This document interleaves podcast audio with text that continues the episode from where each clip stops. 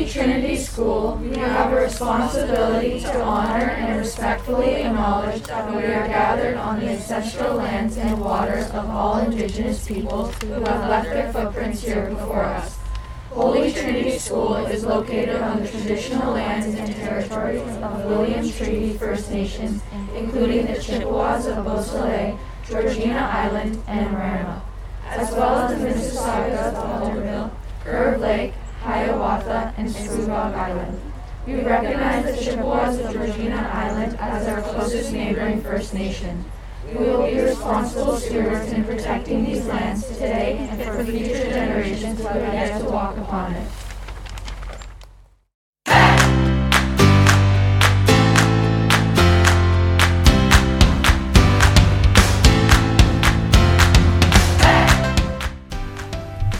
We are Mr. Casinas, and Mr. Darling. and you're listening to A Day in the Life.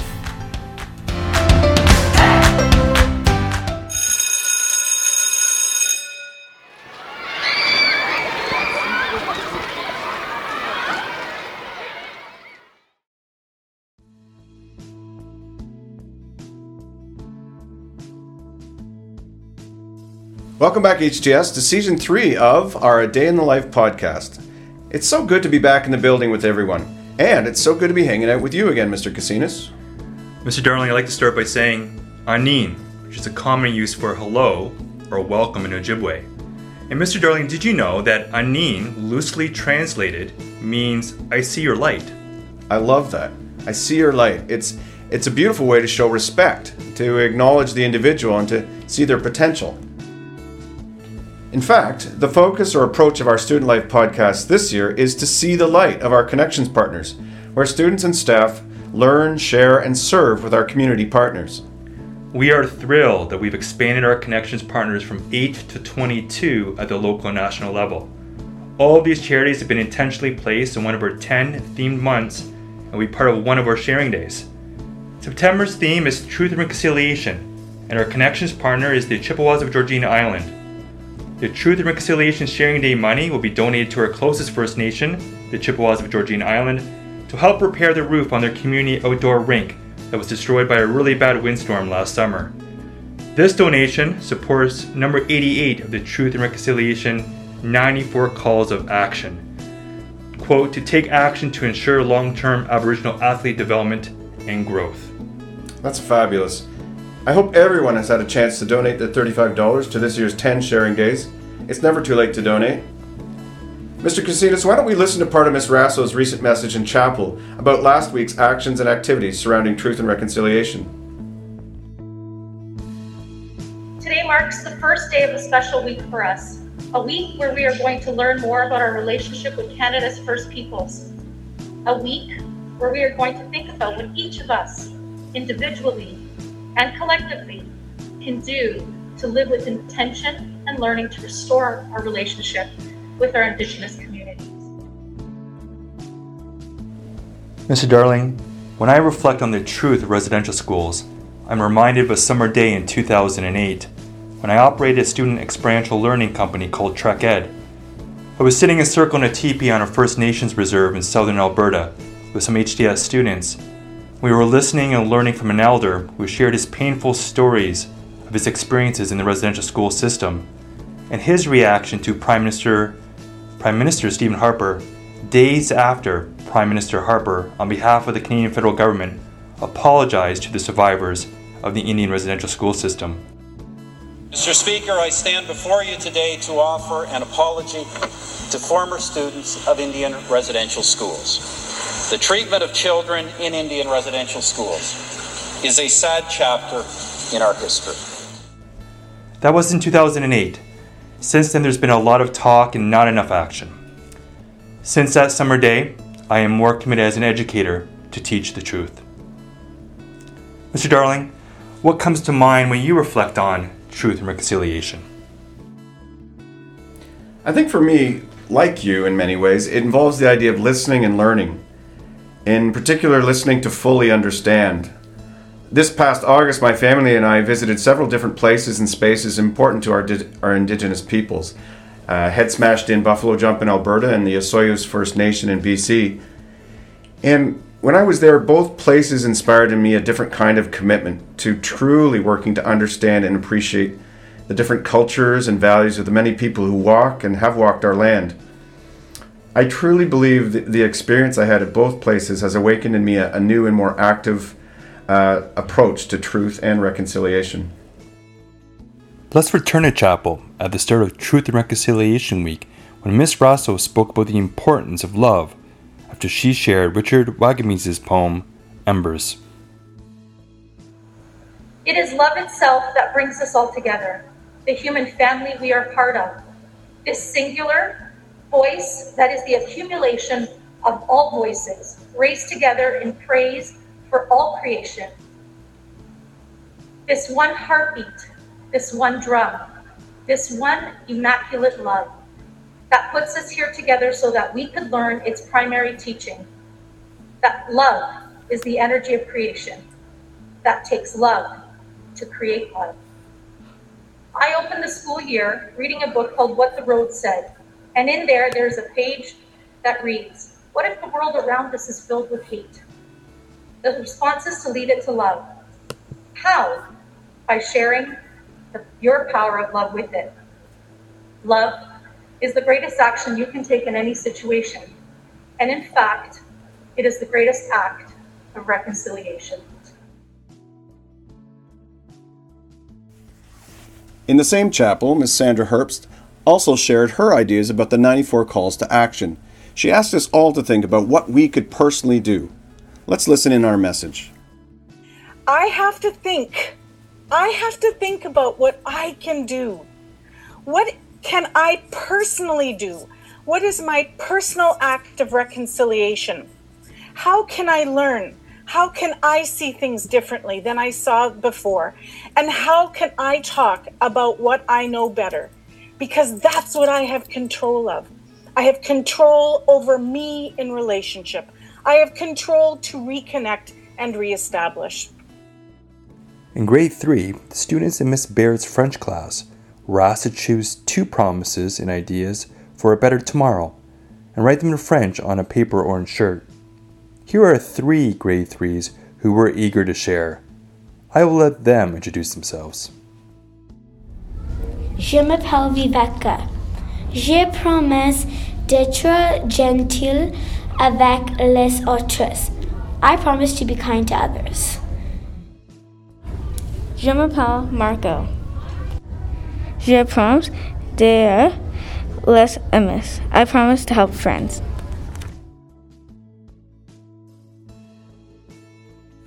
Je m'appelle Lorena.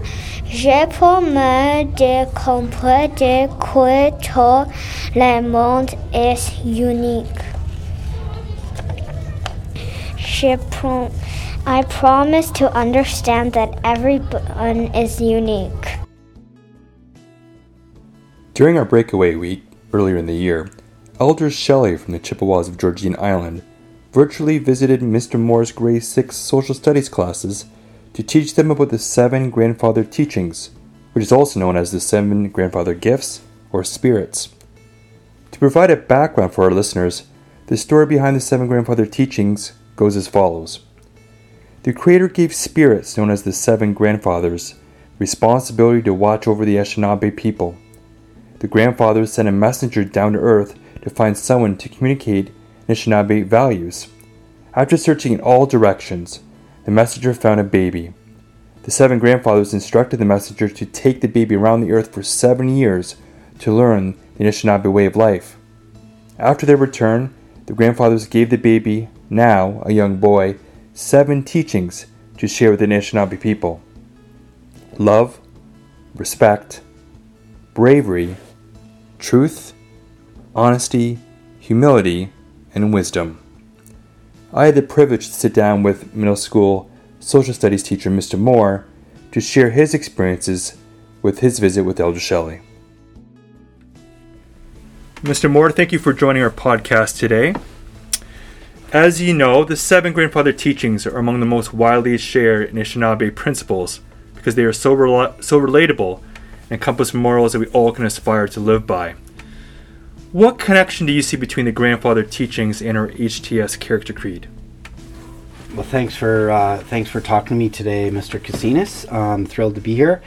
And the connection I see with the grandfather teachings, what we're doing with our grade sixes right now, um, specifically, I would say I lean more towards respect and the piece on empathy. We're doing a lot of work with the grade sixes on those seven grandfather teachings, and I see uh, a nice alignment between those two with our character creed. Mr. Moore, in terms of these seven grandfather teachings, which one do you think is the most important in terms of our teaching our grade sixes today? Well, what I to answer that, I go back to what Elder Shelley presented to us, and um, what I keep going back to with my grade sixes right now, which is that overarching umbrella theme of kindness, which seems mm. to um, permeate all of the other grandfather teachings and the virtues. Um, and the kids are really um, connecting with that because they know what it means to be kind and what it means to not be kind. So we keep going back to that in relation to the specifics of each of those seven, um, under the guise that kindness oversees all of those teachings. Yeah, that was very uh, fitting too. I heard Elder Shelley speak about that, and that's something I think, like you mentioned, that kindness is we all can do on a daily basis, and, and that if that can filter through those other teachings, and I, I think we have a promising future. Um, my last question, Mr. Moore, is what is your takeaway um, from our virtual visit from with Elder Shelley, or what is your hope for the grade sixes as they continue to learn about Indigenous culture in your social studies class this year? So my goal or my hope for the for the class this year uh, for this group We've already started it with building our classroom culture um, in each of the home each of the class grade six classes is relating to the grandfather teachings is for the kids to come back to those teachings on a daily or at least when I when I see them for social studies on that basis. Um, the kids have already built their kind of poster wall in the back of the room relating to the seven teachings and the unity circle. And our goal is for the kids to be able to recognize and appreciate and honor all of the ways in which they are demonstrating those acts of kindness and respect and humility and wisdom, all of the teachings on a daily basis, both with their peers, their teachers, and their parents at home. So my goal will be for, for the grade sixes to continue that great work for the for the remainder of the school year and to be able to reflect on that at the end of the year and be proud of, of that work. That's amazing. And Mr. Moore, I'm just wondering, you, is that a difficult task for the sixes to reflect on that in terms in terms of the teachings? It's interesting because so it, it's it's in the early stages, and for some of the kids, it's it comes really naturally, and it's uh, it's pretty easy for them to to recognize those things and to participate and to be able to be willing to share um, those experiences. And for some of the kids, it's a little bit more challenging. But my goal is by the end of the year that each of the kids will will have seen some progression in, in their willingness to, to participate and to offer those those experiences up. And that's great. I think it nicely ties back to your character creed where they can have some courage, have some empathy listening to others, and, and learning to have that self awareness of what those teachings mean to them on a regular basis. Absolutely. Absolutely. Agree. Well, thank you for coming in. Thank you so much for coming in today, and appreciate your time. Thank you, Mr. Casinas. I want to thank Mr. Moore again for joining the podcast. Truth is also one of these seven grandfather teachings, and I hope we all continue to live and speak with the truth in kindness. During breakaway week, all of our grade 10s participated in the Kairos blanket exercise here is a grade 10 student James reflecting on that powerful experience. The blanket exercise is where you all start off standing on a big blanket, which represents Canada. And people will walk around and who represent settlers and slowly but surely take away that land and spread diseases until there are only a few people left alive. And the people left alive are struggling because they don't have much blanket to stand on and some of them still have illnesses. The blanket ceremony was eye opening. It reminded us all of our dark history and how hard it was to live as an Indigenous person and how so many of the struggles they faced are still present to this day. It was almost like a wake up call, and we know that we must change our ways. Following the blanket exercise, we had a group of passionate grade 10s who wanted to lead our chapel on the National Day for Truth and Reconciliation. Let's have a listen to Eric and Chloe's message, two of the grade 10s who led the chapel on September 30th. This year for grade 10, our guiding question is Where do I belong? Personally, I feel as though I belong in the HTS community because everybody is very welcoming and I've learned to become an engaged citizen on the path of reconciliation. Throughout your day at HTS, we encourage you to ask yourself where do you belong on the topic of reconciliation? Our character creed. One important thing at HTS is our values. Today, reflect on if you are true to the character creed. Are you empathetic? Do you have integrity and respect towards Indigenous people? And think about what you can do to step that up even further. Throughout our tag sessions, all students were challenged to think about how they might move beyond thinking and into action with respect to their relationship with reconciliation.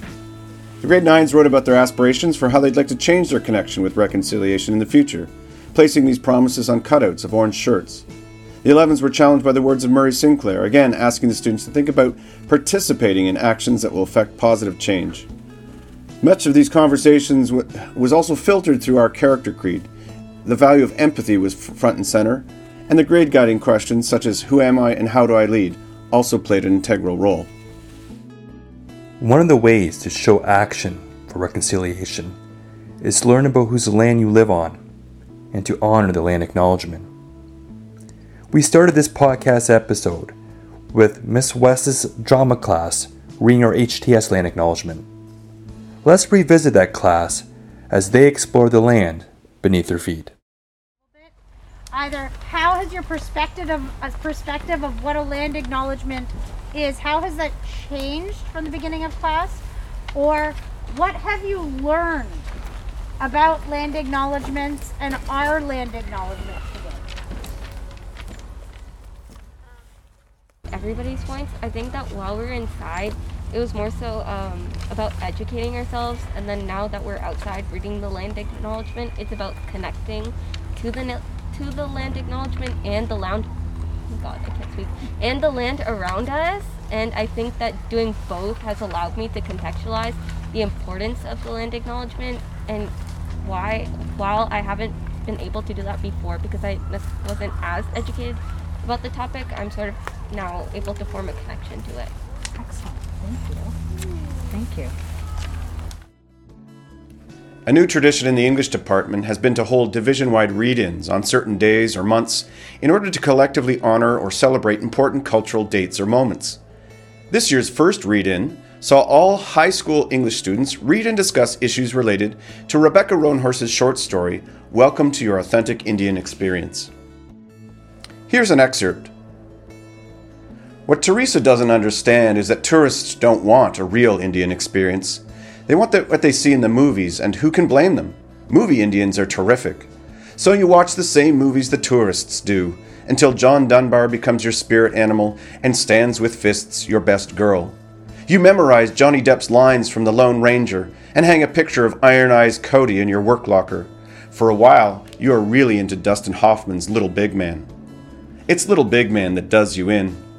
For a week in June, you convince your boss to offer a Custer's Last Stand special, thinking there might be a tourist or two who want to live out a crazy horse experience. You even memorize some quotes attributed to the Venerable Sioux chief that you find on the internet. You plan to make it real authentic. The story, and some excellent supporting materials curated by Dr. A, asked our students to work at understanding the experience of Indigenous peoples in terms of having their culture and identity appropriated. It also challenged everyone to consider how we know when and if something is truly authentic. It was a great day of learning and discussion in all of our English classes, and wholly complemented the other actions and activities occurring during the week.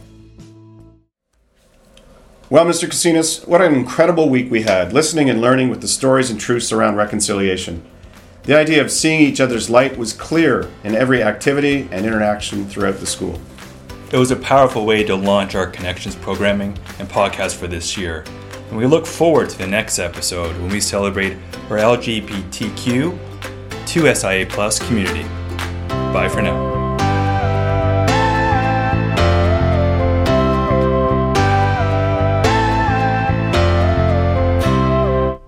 Adi, Adi, Adi, that's all, folks.